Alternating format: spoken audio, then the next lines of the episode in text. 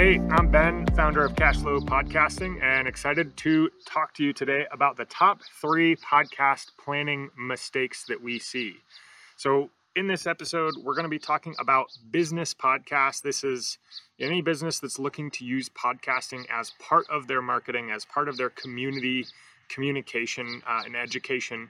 And what we see when people are planning a podcast um, is a big piece of you don't know what you don't know. When you're trying to do anything in a new arena, uh, you're trying to learn a new skill, you're trying to start a podcast, a blog, a video series, anything like that.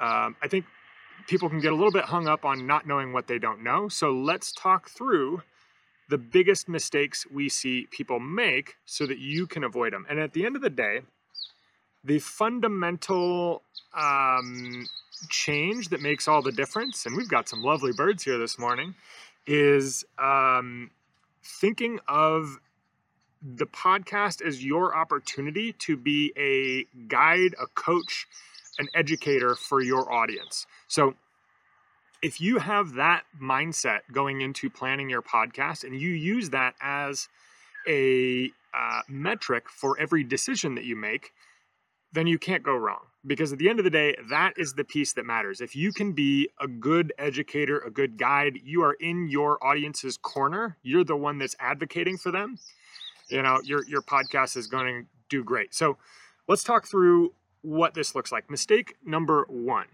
Um, essentially, people come into podcasting thinking that it's all about them as the host when you're podcasting, it's really all about your audience. So when when you're thinking about any decision about the podcast, should you do it weekly? Should it be interviews or should it be solo teaching episodes?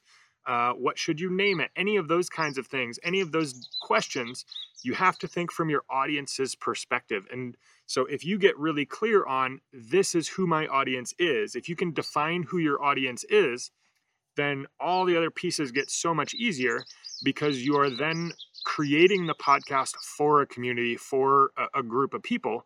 It's not just, you know, kind of a, a thing that you thought was a good idea and you're putting it together. That is where we see podcasts not gain much traction because when people come across your show, it doesn't feel like it's for them. Um, that's the that's the test, and I'll talk about this in some of the other episodes. Is is this for me? Does it stand out to where people immediately know, yes, this is the podcast for me? So one, always make decisions from your audience's perspective and think of your audience first um, not what you think might be a great idea and and you know that that piece of it.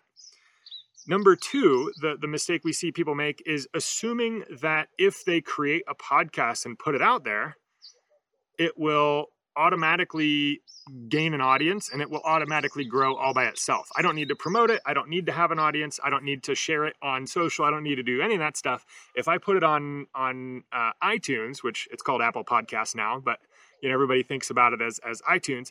If I just throw it up on iTunes, then I'll have people start instantly listening to it and I'll be able to build an audience from the podcast without having to do any promotion whatsoever. False what we find is podcasting is a little bit like um, rolling a snowball down a hill. If you can pack an initial snowball, which is your your initial audience, and get it rolling down the hill, get some momentum going, it picks up some steam and it starts growing on its own. But you have to have that initial grouping to promote and share the podcast with. So when you launch a new show, uh, we find, you know, if you have an email list, a social following, if you are involved in online communities like Facebook groups, LinkedIn groups, um, if you have a client list, or if you are are personally involved in professional networks where your podcast is going to be a helpful, valuable tool, these people fit into your target audience, then that's your initial snowball. Um, but don't assume that you can just throw it up on on you know Apple Podcasts or Spotify or whatever, and you'll have an audience overnight. And you know this will be the tool or the channel that will help you start and grow your audience.